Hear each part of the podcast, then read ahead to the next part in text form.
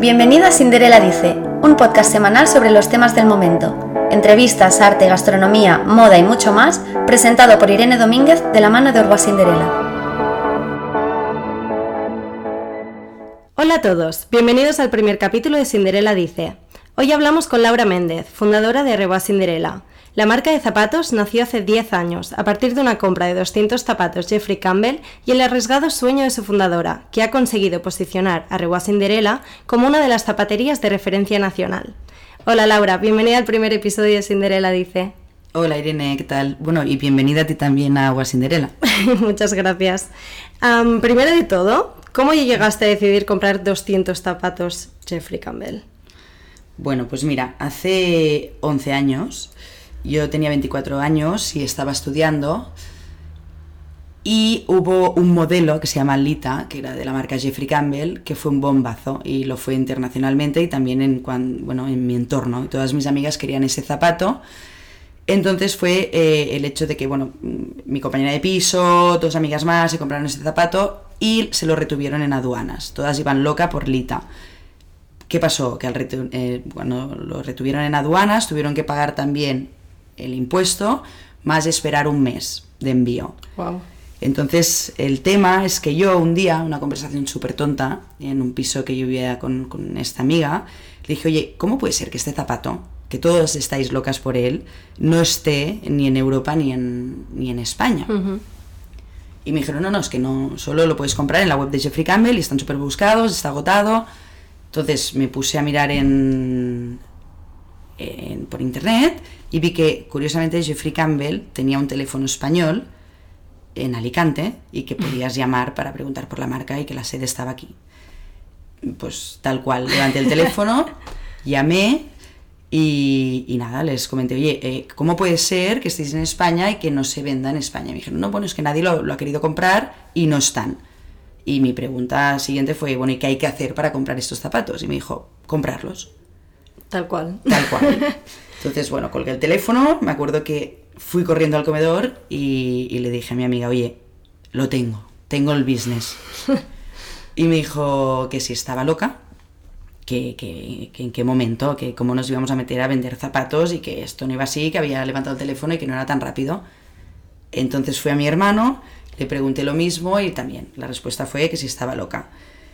Hay que tener en cuenta que mm, en ese momento España pasaba por una crisis muy fuerte económica y que las cosas no estaban para inventar ningún tipo de negocio, y menos sin conocer el sector.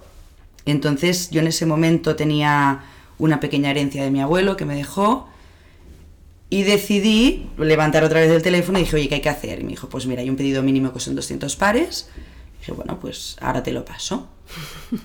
Tal cual, colgué abrí un Word, cogí las fotos que quería de la web, que todo era Lita, solo compré un modelo en siete colores, y llamé a un amigo de mi tío, que era zapatero, y pregunté qué tallas se vendían más en España, tal cual. Hice un stock sumando los 200 tal cual, ni uno más ni uno menos, y lo pasé. Obviamente pagué, porque no me conocían de nada, y lo pagué y me dijo, bueno, se pone en producción, te avisaremos cuando estén. Entonces, a los dos meses me avisaron que yo ya, obviamente me acordaba de esto, pero pues pensaba, bueno, a ver cómo sale esta jugada. Y me llamaron y me dijeron, oye Laura, eh, ya están los zapatos, son zapatos que vienen de fuera y entonces hay que gestionar una importación.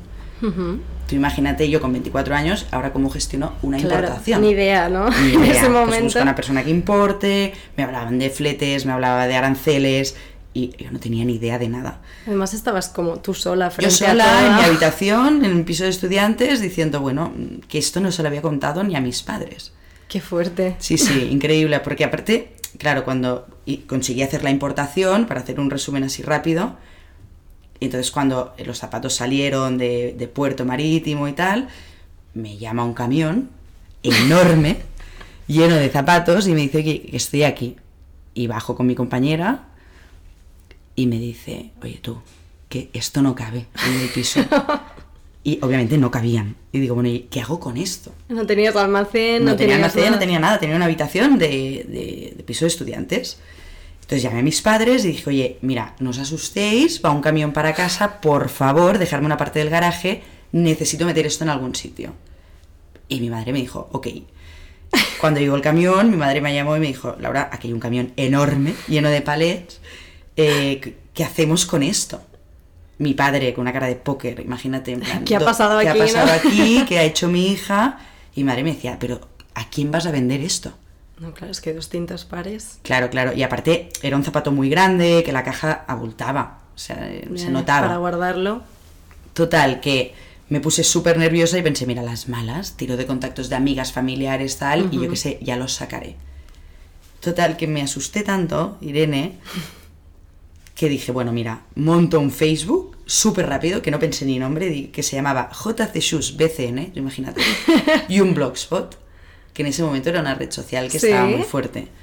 Monté el blogspot, puse las fotos tal cual, súper feo, y con una descripción, un número de cuenta, que si me lo pagabas, yo te lo mandaba por correos. Vale.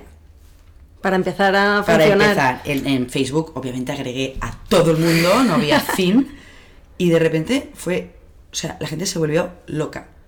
Todo el mundo me contactaba, la gente pagaba sin saber si el blog era, mm, pues, mm, bueno, si los zapatos eran originales, si no eran falsos, Sin porque al final conocerte no había ningún tipo de credibilidad detrás de No, esto. claro. Y en dos semanas, sí, dos semanas, en 15 días, eh, los 200 pares se agotaron.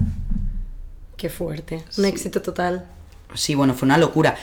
Tengo que decir también que eh, tuve la gran suerte de cruzarme con... En ese momento no era Instagramer, porque no, no existía Instagram, pero estaba eh, Aida Dumenac, Dulceida, que tenía un fotolog y ya era bastante fuerte en Barcelona.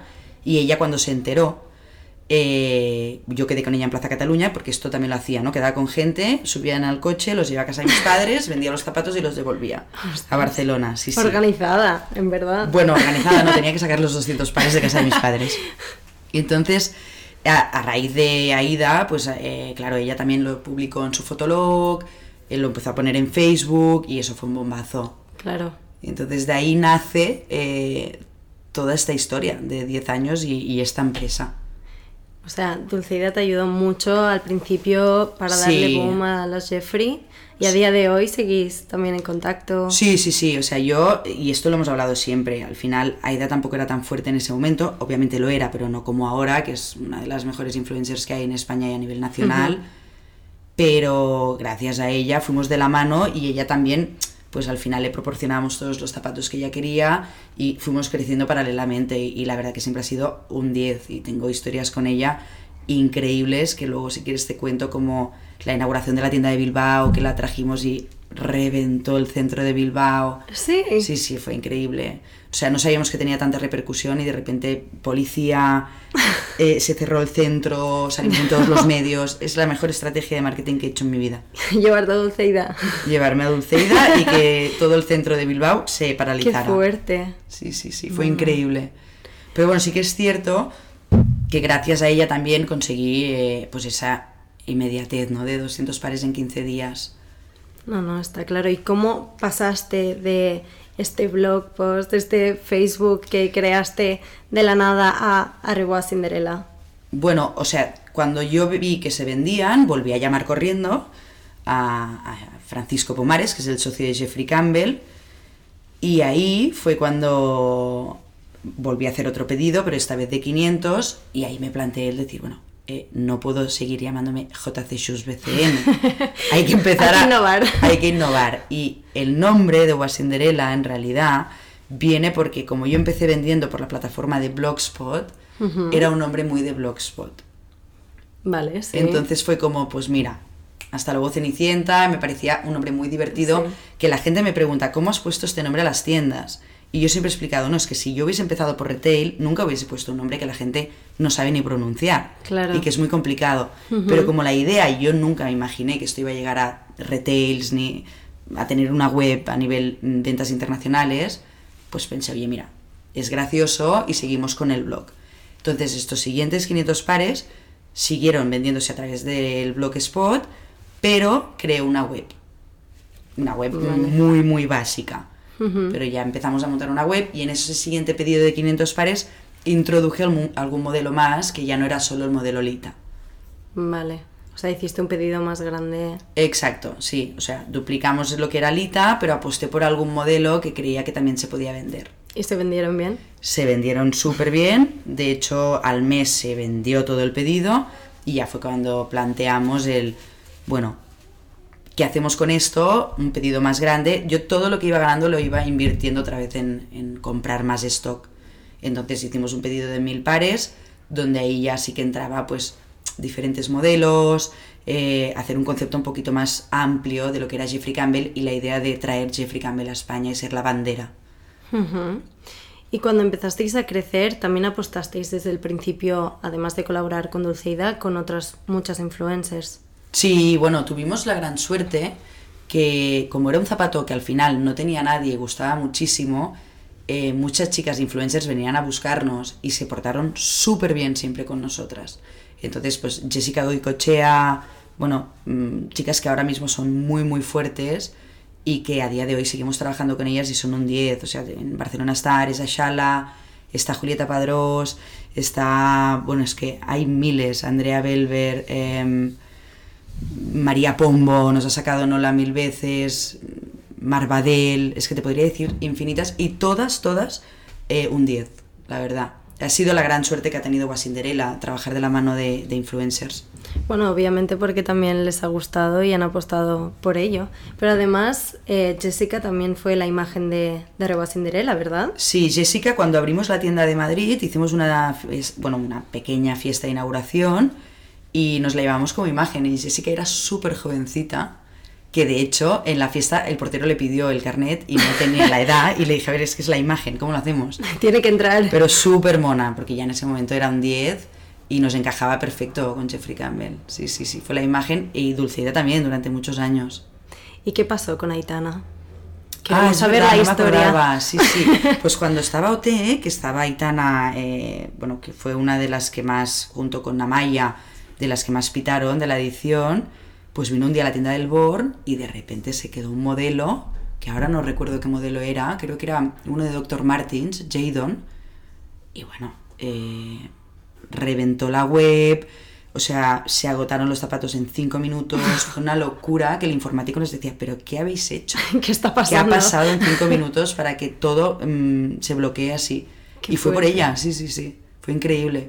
Porque ella lo subió. Ella vino y subió un Instagram, bueno, un story diciendo que estaba en la tienda del Born. Se nos llenó la tienda de gente. Fue una locura. Difícil Sí, de sí. gestionar. Sí, aparte no sabíamos que iba a ser tan rápido. O sea, fue subirlo y a las dos horas ese modelo estaba agotado y, bueno, subimos de seguidores como la espuma. Sí, bueno, eso han sido anécdotas que al final, pues súper agradecida, ¿no? Porque No, no, totalmente. que personajes públicos confíen en tu marca y que, que vengan solos y que les guste lo que, lo que vendes, pues es una suerte, la verdad. Es que realmente en 10, 11 años habéis crecido muchísimo. ¿Cómo, explícanos un poco cómo es la empresa por dentro, o sea, cómo trabajáis. Bueno, o sea, esto, como te he contado, empezó eh, con una página web, que es curioso que hace 11 años que em- empezar a través del digital montar Claro. tiendas. Normalmente hace A la- 11 años era al revés, montabas una Sí, tienda y luego montabas una web, Sí. que es lo que le ha pasado a mucha gente ahora con el COVID, ¿no? Se han tenido que poner las pilas. Exacto. Entonces, eh, la apuesta también, el que Francisco Pomares, como he dicho antes, el socio de Jeffrey, confiara mucho en mí con 24 años, fue también darle a cambio el, bueno, te voy a poner tiendas en España y voy a hacer el esfuerzo. Entonces, la primera tienda fue la del Born, que fue un exitazo brutal. La inauguración pasaron más de 300 personas, fue increíble. Y a raíz de ahí fue pues otro punto en Madrid, tiendas muy pequeñitas que luego se han ido posicionando en zonas pues un poquito más fuertes de las ciudades, pues ahora tenemos otra en Rambla Cataluña también, de Madrid estábamos en Desengaño y pasamos al barrio de Salamanca, una, una calle que es, que es muy buena y que siempre había deseado tener una tienda ahí, luego vino Bilbao, todo muy poquito a poco, vino Sevilla, y eh, luego vino eh, Valencia, otra tienda en Madrid, como he dicho, y la de, la de Barcelona. Entonces, la tienda, esta empresa ha ido creciendo progresivamente, pero siempre con inversión que ha creado la propia empresa. Con lo cual ha sido muy guay. Y el- yo empecé sola en, en la tienda, vendiendo, y luego yo tuve la gran suerte de formar un equipo que no era ni de oficina ni de nada, era como algo muy muy pequeñito, muy familiar, pero un equipo muy pequeño, pero muy sólido y que creía muchísimo en esta empresa. Claro. Y a día de hoy hay gente que sigue estando desde hace 8 Guau. años, 10 incluso alguien. Qué fuerte. Y para mí el éxito de cómo se ha llegado a hacer esto ha sido sobre todo gracias a, a la gente que, que he tenido trabajando. Porque se han tomado esta empresa como si fuese suya. Ya. Y eso para mí es eh, algo increíble y que cuesta muchísimo. Ya, ya. Entonces el recorrido, mucha gente se cree que Wasinderela es una empresa como muy grande, con instalaciones súper fuertes, y no es así, es una empresa familiar, donde hay mucho esfuerzo detrás y donde todo es un equipo muy pequeñito, que nos conocemos todos y que trabajamos todos con un mismo objetivo. No, y al final, si mantienes a la gente durante tanto tiempo, bueno, es que la marca también es prácticamente suya porque se la conocen de pe a pa. Exacto, bueno, claro, y Se obviamente siente ha, pasado mucha gente por esta empresa que ya no están, que seguimos eh, teniendo contacto con el 90% de todos los trabajadores. Y como te he dicho antes, hay gente que sigue estando. Obviamente la gente que ha estado conoce esta empresa igual o mejor que yo, porque también han estado mucho con el cliente, conocen muy bien el producto. Entonces, para mí eso es un, un privilegio, la verdad. No, y al ser una empresa también tan familiar, permite ser mucho más cercano con, con el cliente, ya sea en tienda o online, gracias a las redes sociales. ¿Cómo, ¿Qué red social destacarías como más potente para vosotros ahora mismo? O sea, ahora mismo eh, Instagram y TikTok, que, que, bueno, que estamos en ello. Sí que es cierto que desde el COVID las redes sociales mm, van a la velocidad de la luz. Hmm. O sea, es, ha cambiado muchísimo. Pero para mí, si me quedo con una red social, es Facebook, porque fue la red social que hizo que yo pudi- pudiese montar esta empresa y llegar a mucha gente que no podría haber llegado de otra forma. Y luego Instagram. Y en el momento que abrimos Instagram, muy pocas empresas estaban ahí, con lo cual era más fácil. Ha cambiado muchísimo también esta red social. No, claro. Antes tú tenías 200.000 seguidores y llegabas a todos sin tener que pagar. Ahora no. Ya. Ahora es muy difícil. Hay que irse adaptando a- al algoritmo. Sí, no, no. Total, total. Esto es un mundo. ¿Para eso estás aquí? Exactamente. y además, hace cuatro o cinco años más o menos, creaste también tu propia marca de las Sí. Cuevas Barcelona. Sí, bueno, esto eh, nació porque nos dimos cuenta que Jeffrey eh, pues tiene unos diseños súper atrevidos, pero llegábamos a un público muy jovencito y nos quedamos un poquito cortos con un público un poquito más mayor. Un poquito más mayor, que claro, yo en ese momento era más joven, me refiero a chicas de 30 años hasta 50. Y abarcar un perfil, pues no clásico, pero quizás no tan extravagante como es Jeffrey, ¿no? no tan agresivo Sí. que en realidad es mucho más yo, porque yo de Jeffrey he tenido cuatro modelos, y no porque no me gusten, me encantan todos, pero no, no era mi estilo. Entonces decía, ostras, es que falta como otra línea que también tenga un punto exclusivo, que tenga calidad, que tenga lo mismo, pero más relajado en cuanto a diseño y un punto más. Y, y obviamente para abarcar a otro target que no estábamos Claro. llegando. Y de ahí nació de las cosas Barcelona, sí, sí. Que actualmente es una de las, bueno, es la marca más fuerte que tenemos junto con Jeffrey Campbell. ¿Y en qué te inspiras para crear estos modelos? O sea, ¿cómo te vino la idea y cómo, dónde encuentras la inspiración a día de hoy para diseñar? Bueno, esto empezó porque eh, de las cuevas tenía como un punto un poco con, de hecho era de las cuevas un guiño al pasado y empezó con zapatos que tenían ese toque un poco vintage pero que eran como actuales eh, a día de hoy, ¿no? Que los podías llevar. Al final la moda es cíclica y era como rescatar esas cosas de los Claro. 80, de los 90 que se podrían llevar ahora pero con ese punto actualizado. Entonces básicamente eh, nos inspiramos en eso. No diseño yo los zapatos yo sola, hay un equipo detrás. De hecho, Carlota es la diseñadora y lo que hacemos es pues, buscar una línea y bajo esa línea empezar a, a- a crear y, y desarrollar cositas que, pues, que nos gusten personalmente, cosas de tendencia obviamente y volviendo también a cosas de, bueno, rescatar cositas del pasado, ¿no? Como te he dicho, de que podríamos traerlo aquí ahora. También es cierto que te comentaba antes que esto es un claro ejemplo que, por ejemplo, pues junto con la línea de diseño también preguntamos al departamento de gráfico, incluso a dependientes, el qué os parece esto, cómo lo veis. Claro. O sea, al final es lo que te comentaba, ¿no? Muy familiar y muy equipo todos. Entonces todo el mundo aporta algo siempre.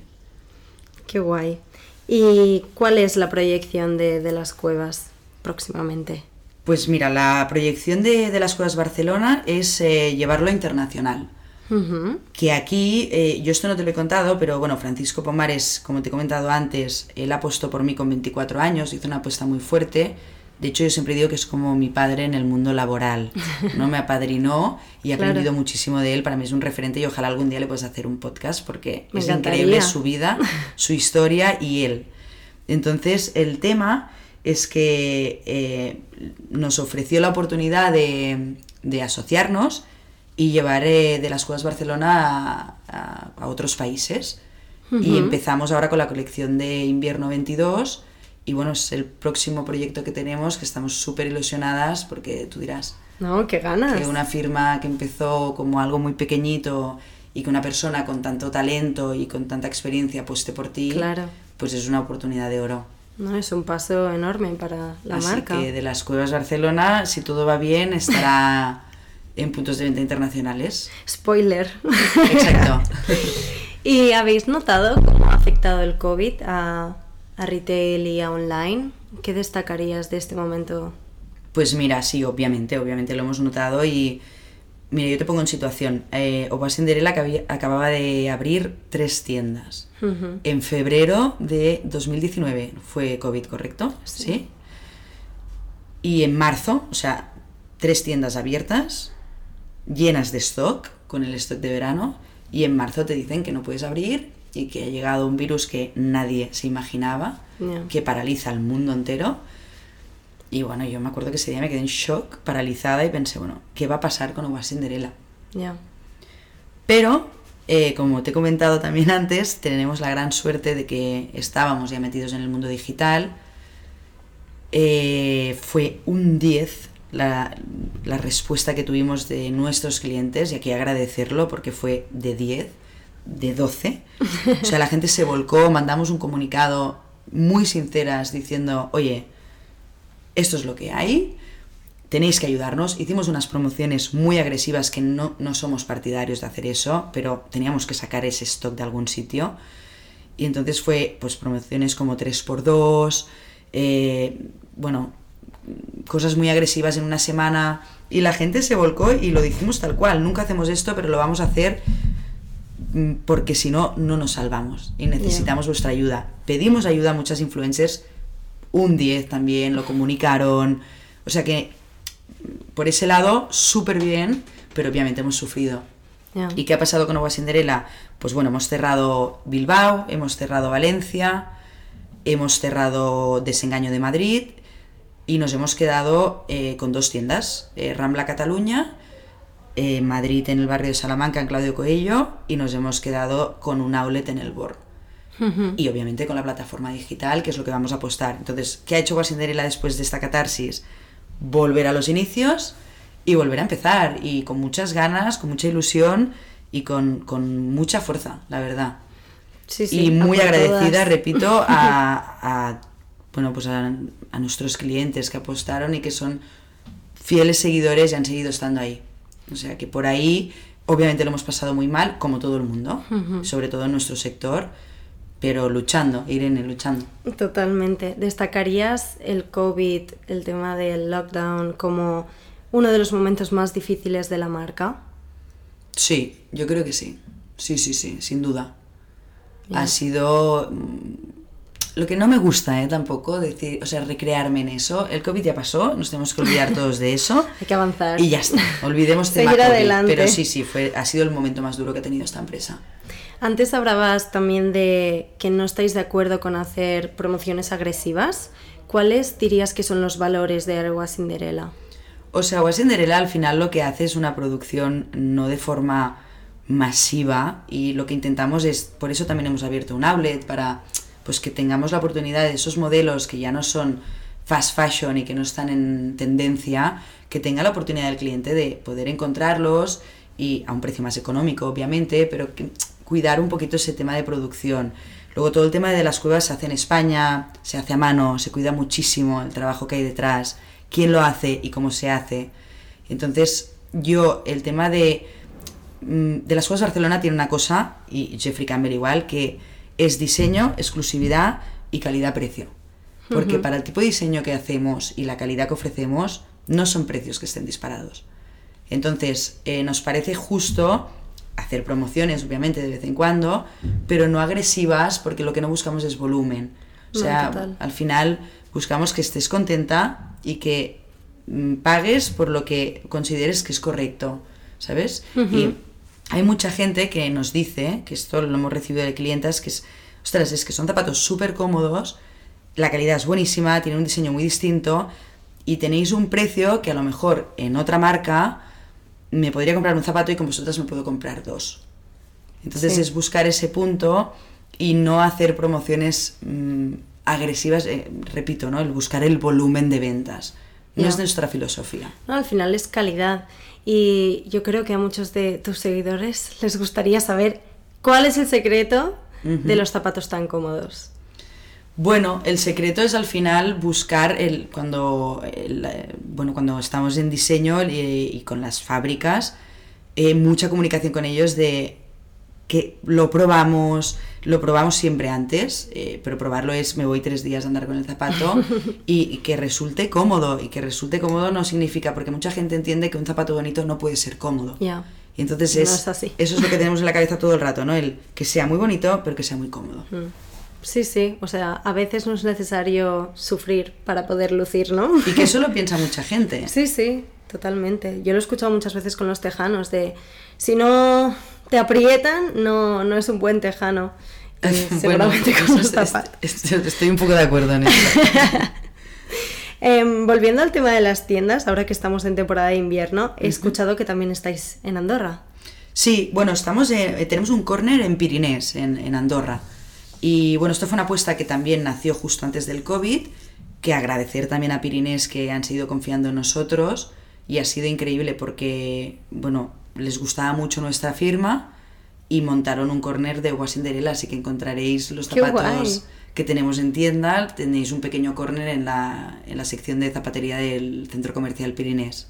Qué chulo. Bueno, ahora vas a esquiar y de paso te llevas unos zapatos. Sí, es guay. Lo único que pobres también, ellos han sufrido mucho, estuvieron cerrados por Ya. tema COVID y... Pero bueno, ya está. O sea, ahora empezará a Hacia a arrancar adelante. otra vez. Sí.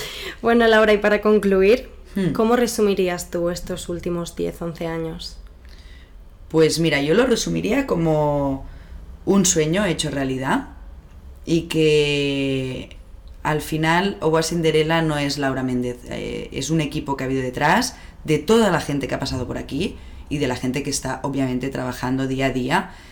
Me da igual desde el más eh, de diseño hasta el que está en logística, hasta el Fabri, que es el chico que recoge los zapatos. O sea, al final es una cadena de gente que se ha volcado para, para que esto crezca. Así que lo definiría como un sueño hecho realidad y con la gran suerte de tener una familia al lado que confía en esto como si fuese su empresa. De hecho, es su empresa. Muchas gracias, Laura. Gracias a ti, Irene, y nada, eh, darte la bienvenida como te he dicho antes Muchas gracias. y te irán viendo mucho por aquí. Sí, tanto, estoy a tope en Instagram. De hecho, quería recordar que estamos ahora con el calendario de Adviento y que cada día desvelamos una sorpresa nueva en Instagram Stories. Tenemos descuentos y promociones para todos. Y esto es un anuncio, por si no lo habéis visto todavía en Instagram, volvemos a tener en preventa el modelo Walton, que llega el 20 de enero. Y si lo queréis, id ya a la web porque ya sabéis que este modelo es un clásico y arrasa. Y si no os, no os queréis quedar sin, ya estáis tardando.